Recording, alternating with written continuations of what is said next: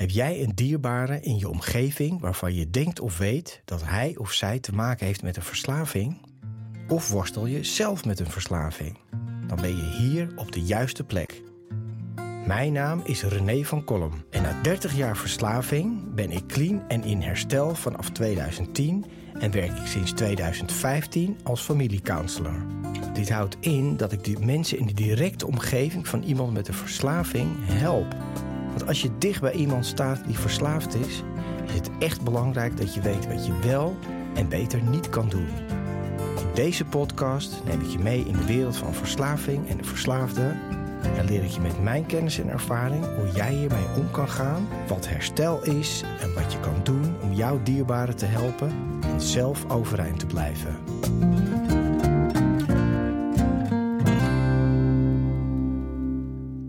Lieve mensen, welkom bij een nieuwe aflevering van de podcast Van Verslaving naar Vrijheid.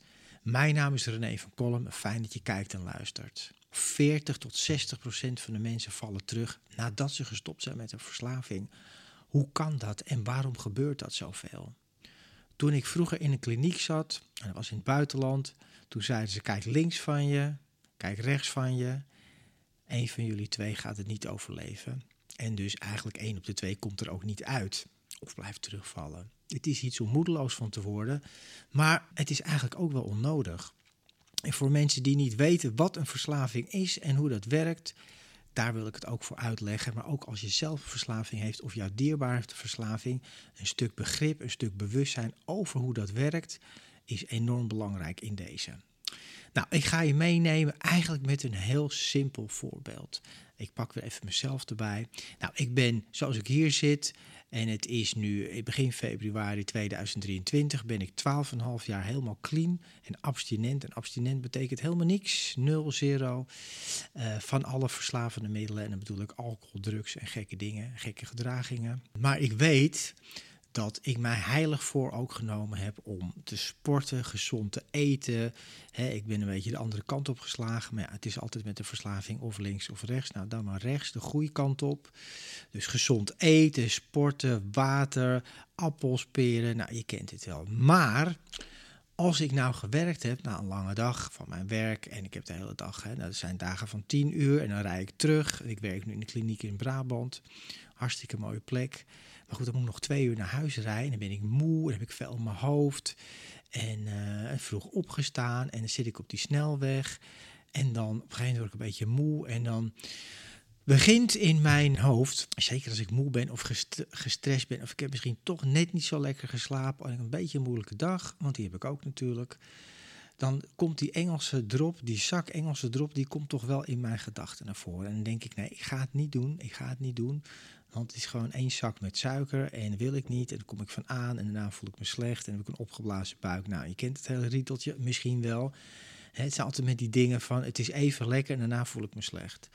Nou, dat lukt af en toe, maar het lukt ook echt, kan ik jullie vertellen, af en toe niet. En als het niet Engelse drop is, dan is het wel een snicker of een weet ik veel.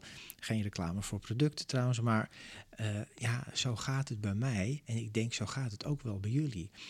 Dus ik neem me echt voor, ik ga het niet doen, ik ga het niet doen. Maar er komt een dag aan dat ik moe ben, niet zo lekker in mijn vel zit, een beetje stress heb. Uh, misschien een paar keer gebeld. En misschien ken je het ook wel. Je vrouw belt, je werkgever belt, uh, je kinderen zeuren, een hond blaft. En je denkt, krijg allemaal de pest. En ik pak dat beertje, ik doe dat ding wat ik eigenlijk afgezworen heb om niet te doen, maar ik doe het toch.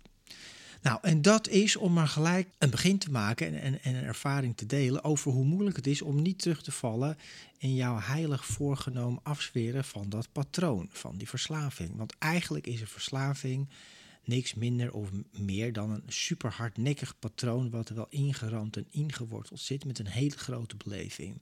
Nou, wat maakt het nou zo moeilijk als we het dan hebben over een echte verslaving? En dan bedoel ik uh, niet Engelse drop bij het tankstation. Of, of wat voor dingen jullie misschien ook herkennen. Uh, sigaretten, nou noem het allemaal op. Wat trouwens natuurlijk ook wel een echte verslaving is. Een zware, zeg maar, drugs en alcohol. Of een game gokverslaving, maakt niet uit. Nou, dat soort dingen. Nou, wat gebeurt er namelijk, en neem je mezelf als voorbeeld, toen ik drugs gebruikte, en mensen met andere verslaving kennen het ook, de gevoelsbeleving die ik op dat moment kreeg, en zeker in het begin, maar ook daarna nog jaren heeft dat geduurd, die was gigantisch. Hè? Dus er komt allemaal dopamine, komen allemaal fijne stofjes in je brein vrij, maar in je hele lijf, je voelt je het geeft een ontzettende boost. Ik voelde me opgeruimd, opgelucht, ontspannen. Uh, helemaal top, zeg maar. Voor een paar minuten dan weliswaar. Nou, en dat wordt opgeslagen in je hele systeem. Dus dan kan je niet vergelijken met die zak Engelse drop. Dat was zeg maar super, super Engelse drop. Met een waanzinnig effect. Nou, en dat zijn wat de zwaardere middelen of zwaardere gedragingen teweeg brengen. Is een heel groot effect. Dat wordt opgeslagen in je lijf, maar ook in je emotionele herinnering. Dus de herinnering aan dat gevoel is gigantisch groot. En dat wordt eigenlijk bevestigd, dat wordt er ingeramd in jouw systeem, in je geest, in je brein, in je hele wezen. Als een geweldig gevoel. Want daar gaat het om. Het gaat om het gevoel wat dat geeft. want verslaving gaat om eigenlijk gevoelens weg te halen, gevoelens te dempen, gevoelens uit de weg te gaan, niet te voelen, anders te voelen. Maar het gaat allemaal om voelen. Nou, en dat gevoel van dat eerste pilletje, dat eerste snuif je dat eerste spelletje, het maakt niet uit wat het is, dat is gigantische herinnering. Dus stel je voor hoe moeilijk het al is om de daad. Ik, ik, ik nu steeds naar Engelse drop, maar weet ik wel wat het is voor jullie. Uh, een colaatje, een zak chips, uh, een sigaret, wat dan ook. Als je die moeilijke dag hebt, en die moeilijke dagen die komen, want die zijn er nou eenmaal, dat heet leven. Om dan niet terug te pakken op dat ding wat jij niet meer zou doen kan je je voorstellen dat als het al voor gewone mensen die dan niet een ernstige verslaving hebben, problematische verslaving hebben, om die dag niet te grijpen naar een sigaret, naar een inderdaad een, zak chips of allerlei andere dingen waarvan je weet het is eigenlijk niet goed voor me, ik zou het niet meer doen, maar ik doe het dan toch. Hoe moeilijk is het dan voor iemand die een echte, tussen aanhalingstekens voor de luisteraarsverslaving heeft aan zware drugs of andere gedragingen? Om dat niet te doen. Nou, misschien krijg je dan een beetje meer beleving, een beetje meer gevoel voor. Mensen die roken, en dat zijn er nog heel veel, dat zijn ongeveer 4 miljoen in Nederland, mensen die sigaretten roken, andere middelen roken. Dat bedoel ik nicotine, sigaren, sigaretten, vapen, dat elektrisch gebeuren. Nou, daar ben ik ook geen voorstander van. Het is allemaal meer, meer van hetzelfde. Nou, die weten ook hoe moeilijk dat is om te stoppen. Er zijn weinig mensen die daarmee stoppen en die kunnen het helemaal laten en, en, en nooit meer aan denken. En dat is eigenlijk hoe hetzelfde werkt. Hè? Hoe moeilijk is het als je een hele verdrietige gebeurtenis hebt, of je hebt heel veel stress, de, de gewone, de usual triggers, zeg maar. Nou, die hebben we allemaal veel gedoe aan je hoofd om dan niet die sigaret te pakken, om dan niet dat blikje te pakken, om niet die zak chips te pakken. Dat is al een hele grote opgave, die ook vaak mislukt. het lukt vijf keer, kan je het weer staan. En de zesde keer denk je, ik krijg allemaal de pest. En ik pak het lekker toch. En ik voel me slecht. En ik, of ik heb het verdiend. Dat is ook een hele goeie ik heb zo hard gewerkt en ik heb dat gedaan. Of ik ben nu een maand gestopt. Ik heb nu al verdiend om mezelf te belonen met dat ding wat jij wilt doen. Het is enorm lastig. En ik vertel dit ook niet omdat ik terugval, zoals dat dan heet, goedkeur, maar dat ik er wel begrip wil voor geven. Compassie, laten we het zo zeggen. Begrip dat het gewoon enorm ingewikkeld is. En hoe sterker jouw verslaving is, hoe langer die erin zit, hoe moeilijker het uiteraard is om dat los te laten. Nou, dat is één stap. Dat is gewoon een feit, zeg maar. Iets wat er heel lang in zit, een patroon, zeg maar. Ik hou van beeldspraak. Als je een zaadje plant, dat is dat begint van die verslaving. Het begint met de gedachte, het begint met het gevoel. Je gaat het doen, je gaat het herhalen. Dat is dat zaadje, dat begint, dat is de eerste keren. Of het een zak chips is, cocaïne, bier, weet ik veel, je smartphone, maakt mij niet uit. Het begin van een patroon wat zich ontwikkelt. Dat zaadje, dat stop je heel zorgvuldig met een heel gevoel van warmte en liefde. Ik overdrijf het een beetje, maar dat is het toch. Je hebt een hele emotionele, warme herinnering aan dat gevoel wat het geeft. Het geeft een soort comfort, het geeft een fijn gevoel. Dat koester ja. Nou, dat zaadje, dat gaan wij spreekwoordelijk water geven door het te herhalen. Door je te verheugen van straks als ik thuis ben of als ik uit mijn werk ben of vanavond of morgenochtend, whatever hoe je het invult, kan ik weer dat ding doen. Kan ik weer mijn mijn gevoel daarin, hè, dat ik, ik verlang naar het gevoel van die puntje, puntje, wat het ook is wat je doet. Dus dat, dat cultiveer je letterlijk en figuurlijk. Net als je inderdaad een zaadje, een plant plant, een boom plant. Uh, je geeft het inderdaad kracht, je geeft het bijna liefde tussen aanhalingstekens, je geeft het water door het inderdaad te bekrachtigen, door het steeds te doen. Nou, zo ontwikkelt het patroon. En het patroon, als het heel hardnekkig is, en het is eigenlijk, het geeft jou zoveel dat het eigenlijk belangrijker wordt dan alle andere dingen in je leven, dan wordt het verslaving. En dan heb je allemaal verschillende categorieën in. Maar zo werkt het. Het is hetzelfde als, als dat je een zaadje plant, die geeft het water en er komt een boom uit.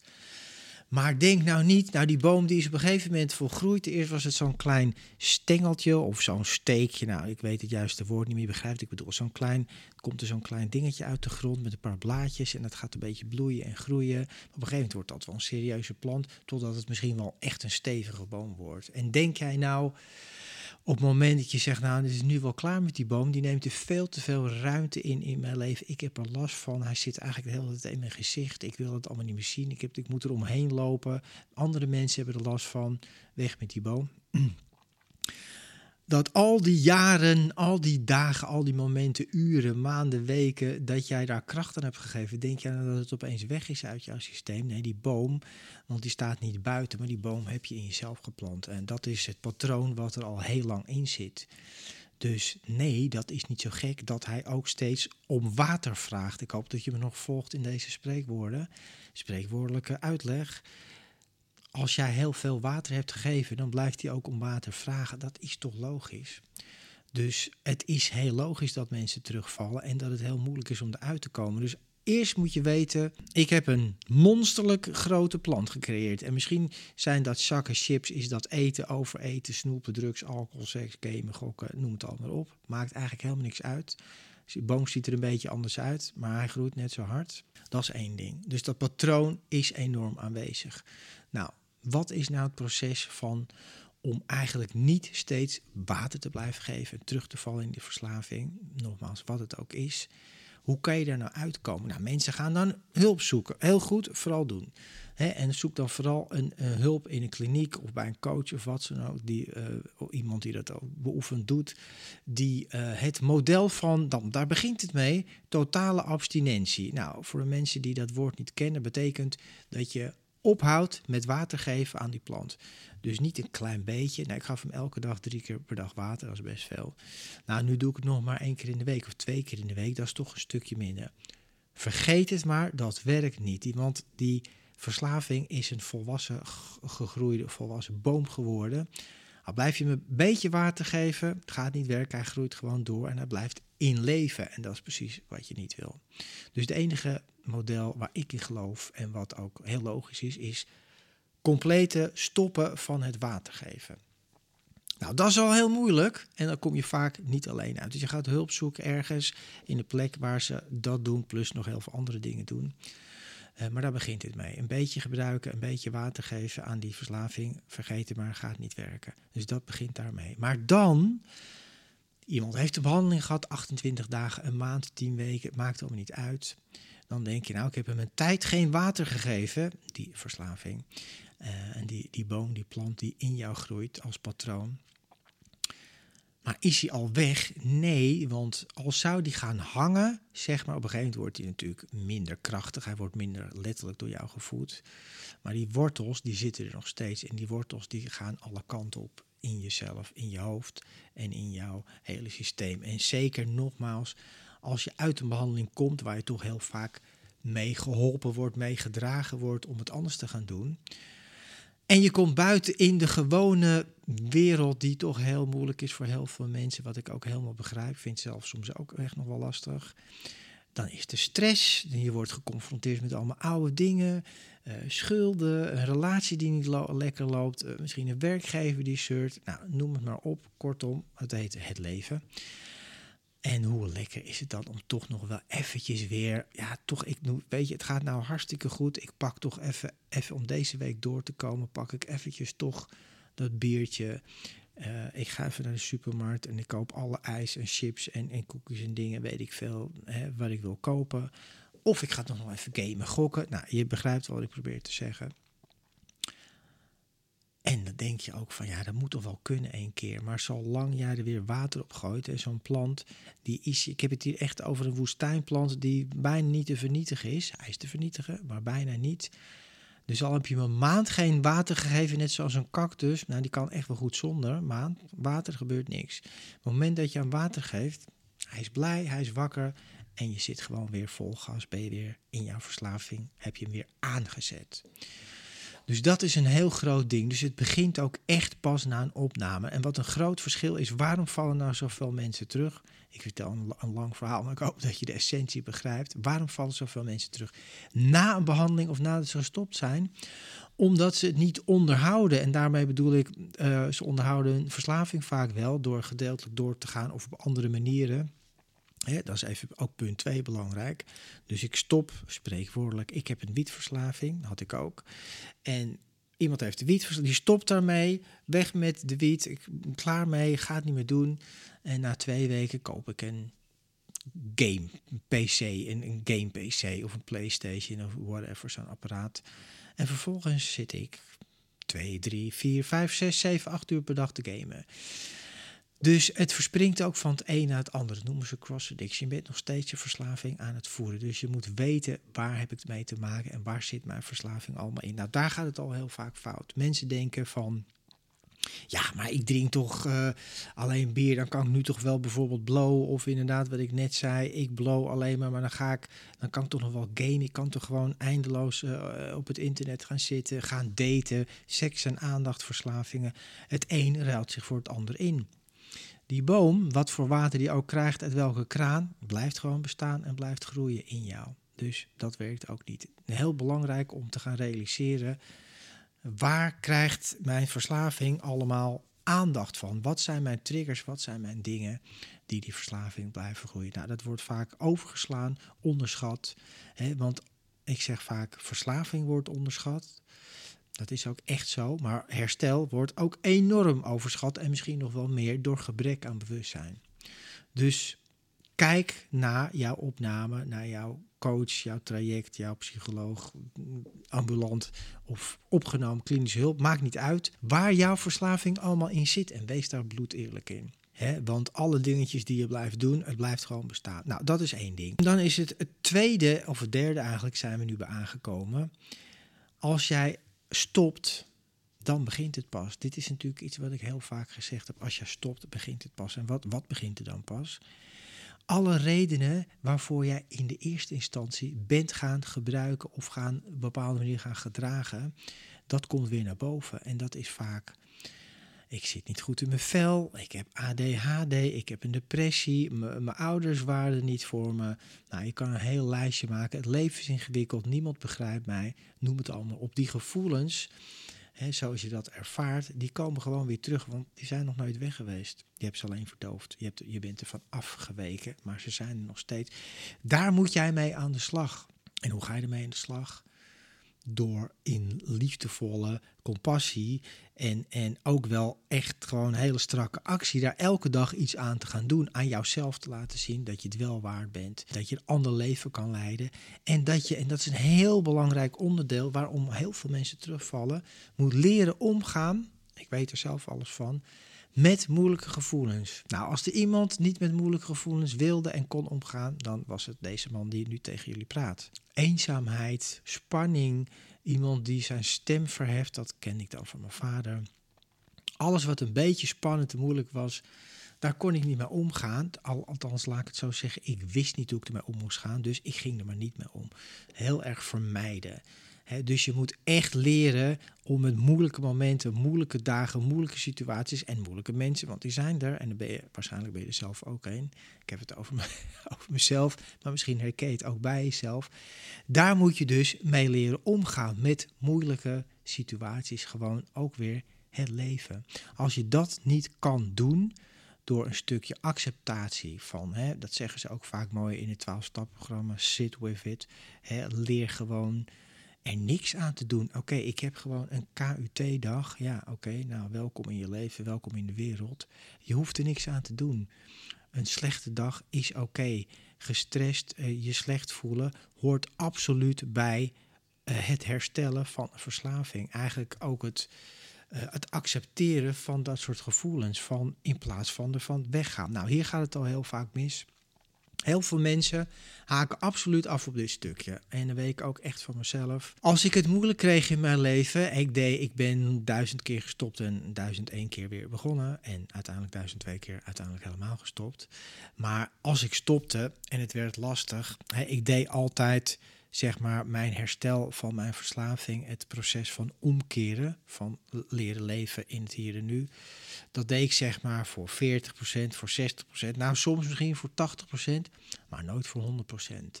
Want als het te moeilijk werd, dan haakte ik af. Als het te lastig werd, dan haakte ik af en dan kroop ik eigenlijk altijd in de slachtofferrol.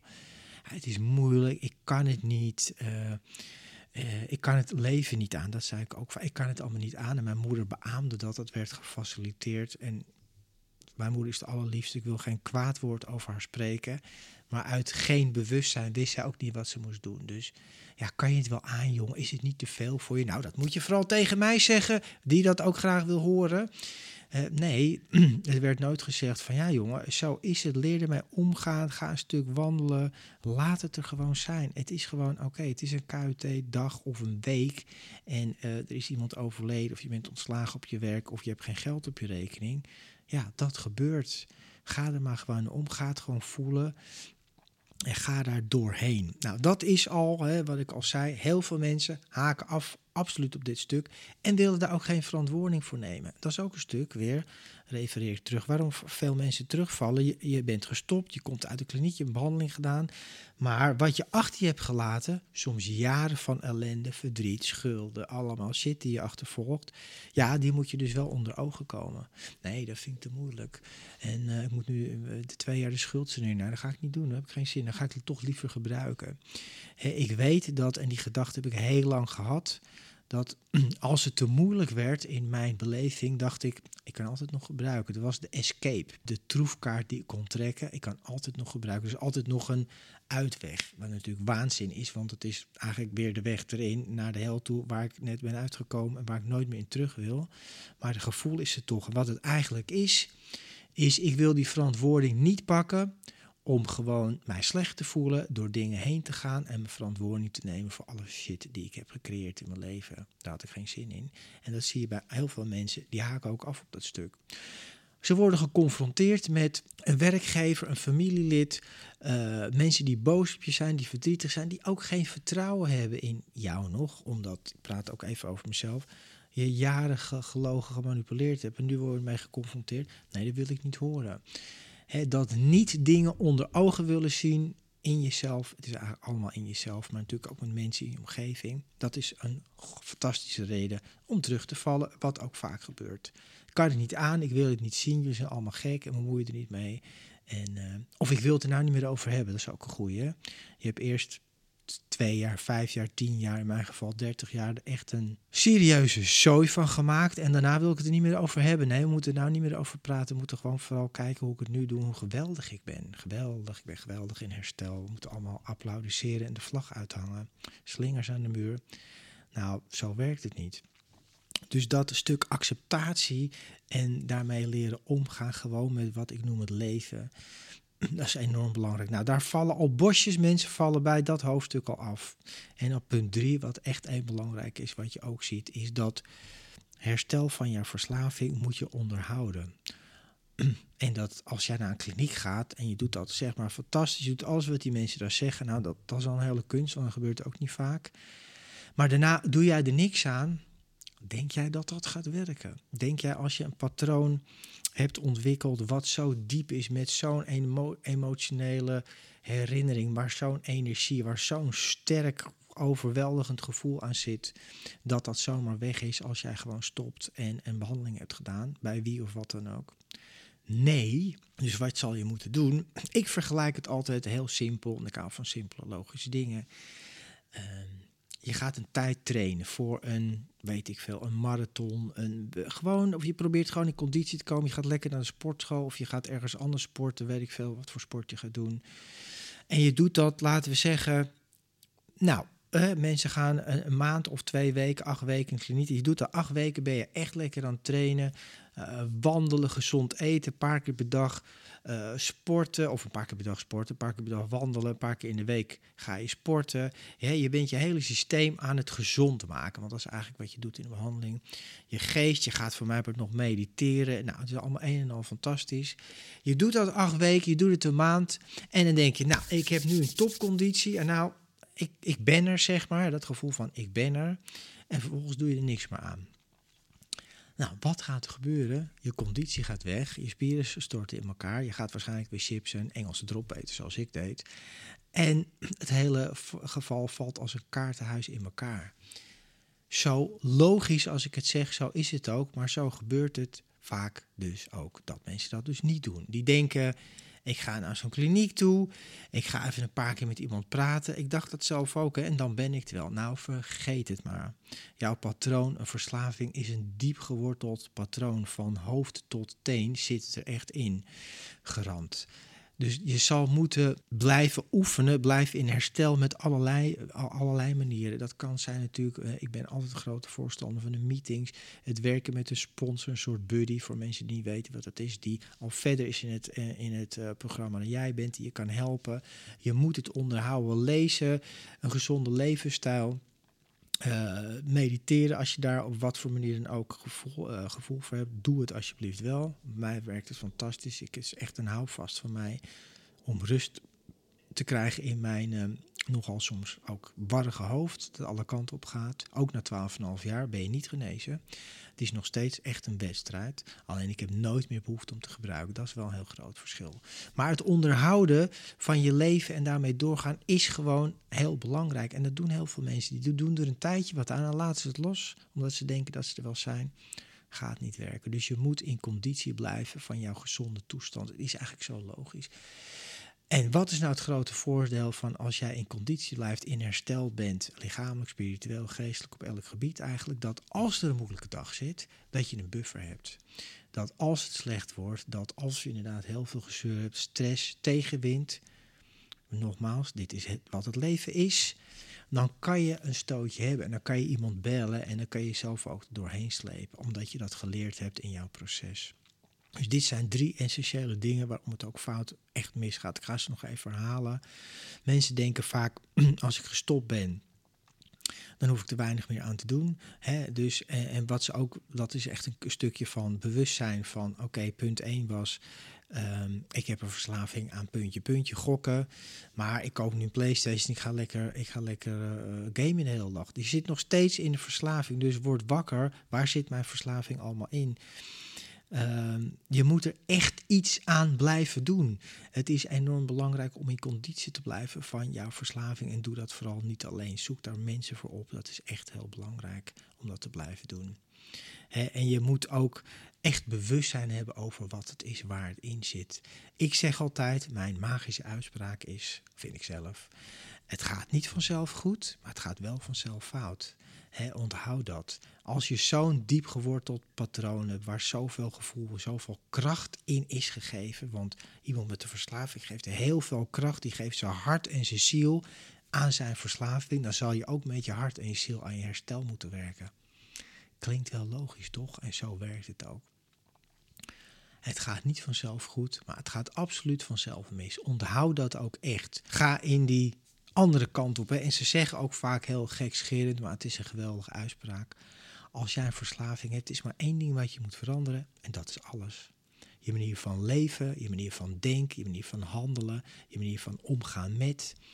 dus dat was punt 2, enorm belangrijk. Leer om te gaan met het leven zoals het zich voordoet, zonder te grijpen naar. Nou, dat is een hele kunst en dat hoef je ook niet alleen te doen. Ik heb best lang gesproken in mijn eentje tegen jullie. Ik hoop dat je dit ook weer meeneemt, waarom heel veel mensen terugvallen in de verslaving. En het hoeft echt niet, lieve mensen. Het hoeft niet, maar je moet een paar dingen goed. Ik ga eens nog één keer halen op een rijtje.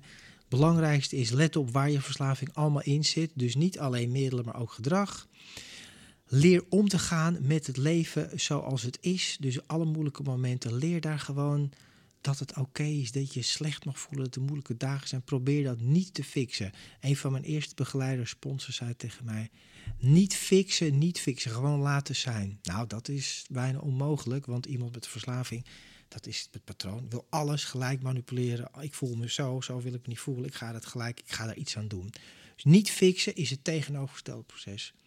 En drie, onderhoud eigenlijk gewoon je geestelijke gezondheid, je lichamelijke gezondheid. Dat is enorm belangrijk. Als je dat niet doet, en dan heb ik het ook bij de meetings, werken, lees er dingen over, ga bidden, mediteren, weet ik veel wat je wilt doen. Alles wat jou helpt om in herstel te blijven. Bedankt voor het luisteren naar deze aflevering van Verslaving naar Vrijheid. Wil je mij een vraag stellen of heb je mijn hulp nodig? Neem dan contact met me op via mijn website renévancolum.nl.